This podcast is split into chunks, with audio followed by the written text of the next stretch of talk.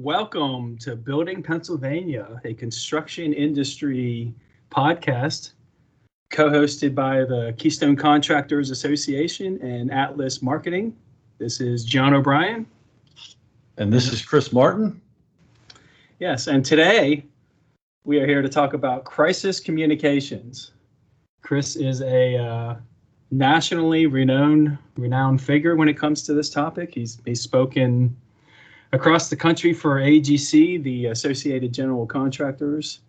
And just today, he was in Hershey. If you want to talk about your experience today, what brought you here? Uh, how was the audience? Um, give us a little feedback on your presentation.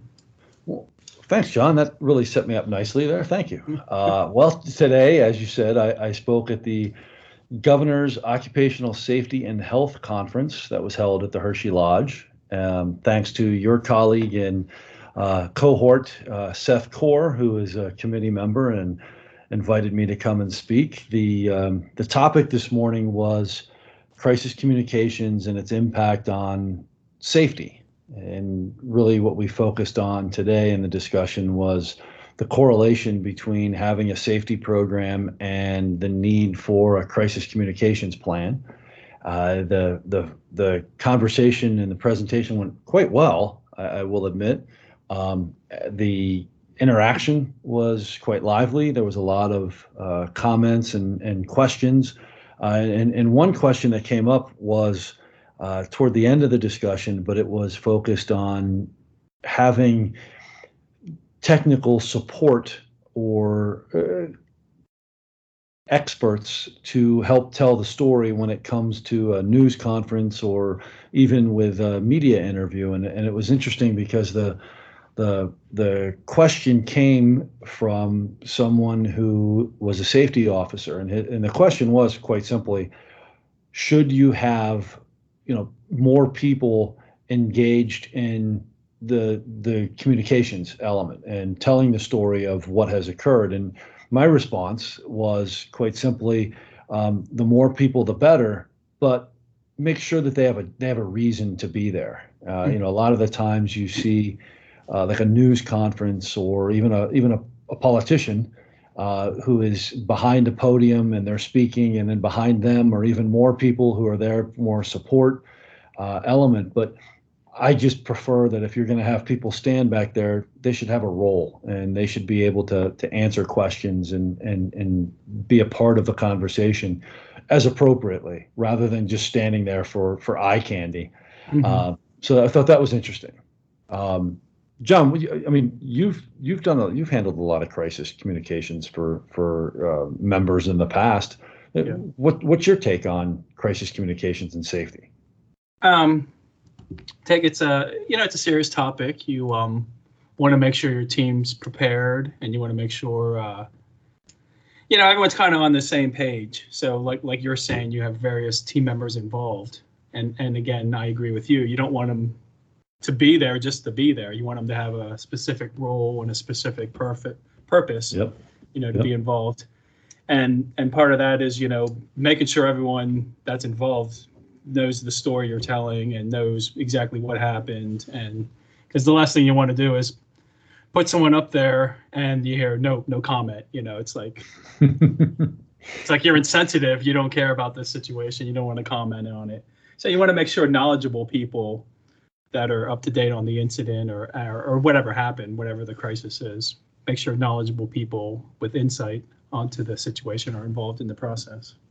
Yeah, I, I, couldn't agree more. And it's funny you said you know no comment because that was a topic that or that was actually a, an individual slide in the presentation. And it's funny every time I do that for construction or engineering or even manufacturing when it comes to crisis communications, people's eyes get big. Like what do you mean I can't say no comment?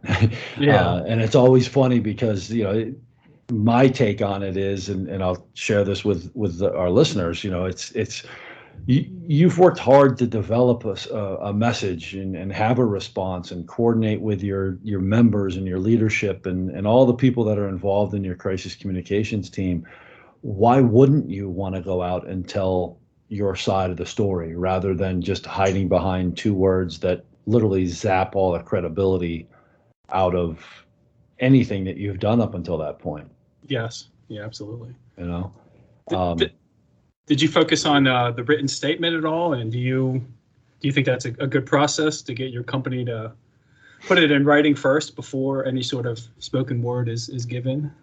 Well, it, it's funny you say that too, because although we didn't get into that, you know, the, the varying efforts or the varying degrees of how to respond, uh, one one of the participants did ask, um, you know, we have.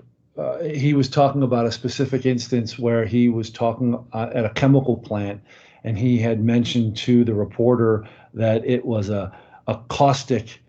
Uh, I'm sorry, uh, I can't think of the, how he said it, but it was uh, the casualty of the toxics. And he said that the next day the headline was caustic toxics, toxins at the site, and and you know it was a matter of, how- you know, how do you how do you make sure that those words are, are specifically what you want them to say? And, and my response was, you know, that might be a perfect opportunity to do a written statement yeah. versus actual having the conversation. And um, and a lot of people don't realize that that a written statement is a viable response. hmm And so, and especially in the construction industry, because you know just as well as I do, con, you know, contractors try to avoid the limelight. They just want to do their job and, and go home uh, safely and you know uh, on time. All those all those fun things that come along with it. But um, I, I think there's there's a lot of opportunity for contractors and, and safety officials and leaders within the industry to to look at you know situations or crisis situations and, and as an opportunity to to not only tell their story but talk about how safe and how Mhm. productive they are. Yeah. yeah, that's one thing. I know every situation is different and perhaps it might not call for a written statement. But in the situations that I've helped out in the past with our various members, that's that's one thing that we kind of gravitated towards was first let's get a written statement out. Let's first, you know, get get feedback and input from everyone on the job site, anyone that has input on the incident. And then, you know, work with work with your superintendent and maybe the you know president of the company or whoever and just de- have a good detailed written statement and that way you know if if the news cameras show up and not the right person's there or they don't have issues you know they might have issues interviewing someone. This way they have a written statement that they can actually read on on the news center just so that the perspective from the contractor is accurately you know described on the on the newscast. Sure, sure, absolutely, and and I think you know the uh, there is a, there's definitely a time and a place for that, um, and and I agree with you. I think that that is always the right thing to do to to to write down your message to make sure that the people that are going to serve as your spokesperson have the have that consistency and and and actually one of the persons in the uh, in the presentation this morning talked about unification and unified messaging. So I, I agree. I couldn't agree more with it. yeah that- that's great. Yeah. the last the last thing you want the media to do is to show up at the job site and perhaps you know they have issues getting the interview from the contractor and now they're roaming the job site and they're talking to you know just a passerby or someone not really involved and might not be a good comment that's coming out of that person's mouth that's not really that familiar with the incident so. very very true uh, Yeah. and you know there, there's been there's been instances where that has happened and the the the comment was from a somewhat disgruntled tradesman yes who just simply had a bad day that day um, and so you're absolutely right making sure that the you know controlling that message and managing the situation is extremely important um, and and that consistent single voice message and response is extremely important Mhm. uh, because that's how you can that's how you manage the crisis situation going absolutely from there. Absolutely. Yeah. What- so when it comes to social media was that brought up at all as far as crisis management? The the one thing that we always tell clients and is you know when it comes to social media uh, in a crisis situation the the biggest thing is uh, again consistency but more importantly uh, making sure that your response is well timed And by that I mean, um, you know, let's throw out an example. Um, there is a uh, an explosion at a concrete plant um, out in the middle of nowhere. Uh, the explosion occurs. The first, the last thing you want to have is somebody going to Facebook or LinkedIn or even Twitter and saying, "Hey, I just heard a big explosion at my job site." Um, so you want to limit that initially. Um, we always look at social media as a great support for the um, the follow up as well as the the opportunity to to reinforce messaging. Uh, so I think that's that's what I would recommend for utilizing social media, uh, simply because social media one there's so many platforms, mm-hmm. and you know to to be able to manage that it, it, can be a little daunting, especially while you're managing a crisis situation. Um, and then the, the second part of that is is making sure that you have your message in place before you start to get information out. Mm-hmm. Uh, and, and I say it that way because, um, and all the crises that we have managed and, and, and have been a part of, you know, it, the messaging and the and the statements go back and forth and back and forth multiple times and and are reviewed by a lot of people um, legal financial communication safety all of those people are involved so you want to make sure that you have the right version of your response. Um, so we always tell people to kind of uh, go a little. It's in your best interest to go dark on your social media until you have something to say in terms of a crisis.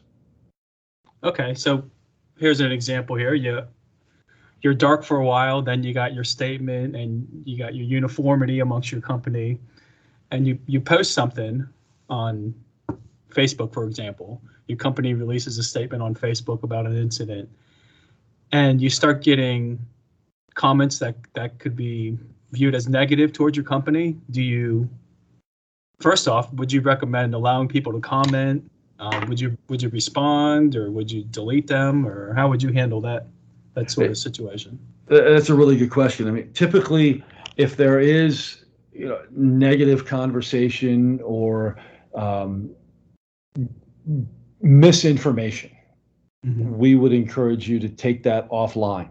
Uh, and by that, I mean having a conversation like in, in Facebook Messenger, for example, or direct message in Twitter to that person and and the company representative because that way you're you're acknowledging their information but yet you're also making sure that whatever they're saying, if it's misinformation or just flat factually wrong, mm-hmm. you don't want to have that become a you know a mini crisis within a bigger crisis.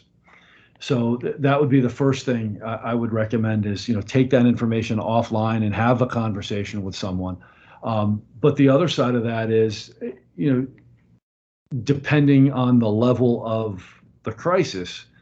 Um, you may want to turn off the commenting and, and not allow people to to comment. You know, for example, if there's a a fatality on a job site, um, the last thing you want to have is people, you know, jumping onto social media and saying negative things about the pe- person that died or the company that you know this this infraction happened or something to that extent. Yeah. Um, because you know the, the bigger element is is that we all want to be safe and we all want to you know go home and see our loved ones at night so uh, it, it kind of becomes a sticky situation to say a blanket uh, response needs to just be go dark and, and don't don't address things. But I think it's in your best interest as a general contractor, an owner, a leader to to manage the misinformation if it becomes a, a problem.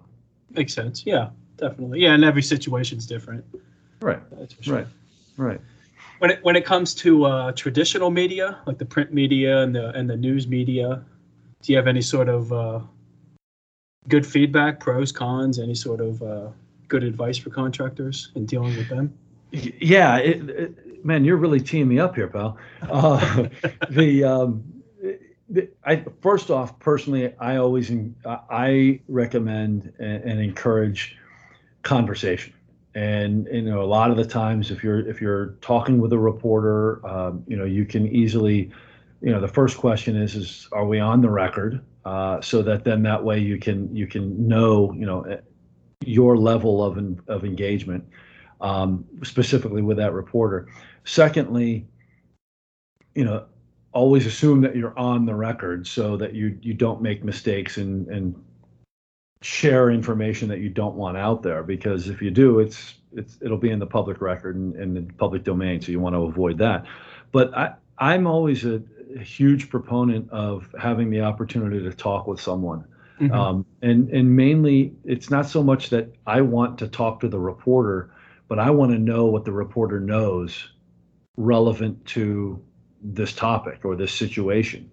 So i would use that as an opportunity to ask questions and get them to talk a little bit more and then not so much shut down the interview but say you know what? Let me you've given me a lot of good information. Let me go back to my team confirm that this is all within the investigation and and, and make sense because i just don't know at this point in time um, and let me get back to you. Mm-hmm. uh, that's how i typically would use a you know that that that that conversation so that um, you have an opportunity to to prepare yourself rather than just walking in there and and doing your best to respond to a question or have that conversation right then and there. Yeah, great advice. good stuff. Yeah. Yeah. Anything else that stuck out today? Any any good questions or good feedback you heard? There was uh, a lot of questions, and I have to admit that you know I'm still trying to pull it through in my head, but I, I really enjoyed the fact that there was so much um, interaction between the participants and, and myself as the as the presenter. Uh, it was great. Um, people were uh, you know quick to offer uh, comments and and questions. Uh, the one woman in the audience even talked about her uh, PR person who was good, uh, very good in handling the media and talking about things, but that person's boss would be the one that would come in and, and in her words, screw things up. Yeah. Uh, so it was interesting to hear. Um, and, and, a lot of people had examples of, you know, instances that it didn't go quite so well as they expected. Hmm. Uh, so I was shocked by that. I was I, I wasn't expecting that. Um, so that was good. Uh, but overall, I, I, I, really enjoyed it and had the had a great opportunity to to speak to. There's probably about 60 people uh, maybe 70 people yeah. um, at the uh, governor's occupational safety and health conference, and uh, uh hopefully that was uh, just as good for everyone else as well. Absolutely. Yeah. Um, well, as as you know, I'm a, a big uh, proponent of KCA being extended staff for all of our members and. I always tell them if they have any sort of crisis communication issues or problems, you know, feel free to get in touch with me. Um, I can help help as needed or get professionals like you to come in and help. But but another thing I was thinking was it'd be great to, if there was a uh, crisis communication like resource guide or some sort of like uh, crisis communications 101 or something. You know, just to kind of give contractors and construction companies some help, some help on. Uh, sorry about that call there. Hopefully that wasn't. hopefully that wasn't a contractor with a with a crisis on. now we now we're taking callers, right? Yes. um, but no, I was I was thinking it'd be great if if KCA and you know maybe a firm like yours you know put our heads together and come up with some sort of crisis communication guide and i was wondering what your thoughts are and I, if that's a needed needed resource so i i couldn't agree with you more and and having the opportunity of you know here are the the basic steps of what you need to to to work on and pull that together. I think that would be a great resource for your members. Um, and and we'd be glad to to participate and, and help to to pull that together. Absolutely, that would be a fantastic thing for the industry and for for KCA members. Awesome. And if any members or construction companies are, are listening to this podcast, I, I know our Building Pennsylvania podcast website isn't quite up and running yet. We're not at that point yet. But if they have questions or they want to get in touch with you, is there a good number or email address to uh, to reach out to you? Sure, they can they can reach me at chris at atlasstories.com. Um, you can call my office at 412 749 9299. Um, and we will be glad to, to offer assistance and uh, provide the, the, the best uh, knowledge that we can based on the situation and uh, go from there. Awesome. And I, I would be uh, remiss if I didn't say uh, KCA is glad to have Atlas Marketing as a member, and uh, you do a lot of good stuff for the industry, like like giving today's presentation, and uh, keep up the great work. Well, thank you. It's it's uh, it's great to be a part of KCA, and we love uh, being a part of this industry. So thank you. You bet. Thank you for all you do. And for all you listeners out there, I hope you enjoyed it. Many, many, many more topics are coming. You know, like I mentioned earlier, we might talk about ACE Mentor one week, you know, workforce development. We might talk about the various trades and what does it take to get into those trades. Um, talk about different delivery systems and ways to improve collaboration in the industry. The the topics are endless when it comes to building Pennsylvania. The list keeps growing, literally, just like Pennsylvania. Yes, absolutely. Great. Well, thank you for giving us a few minutes of your time. I hope you enjoyed it, and please don't hesitate to contact us. And uh, stay safe. Stay safe, everyone. Thank you.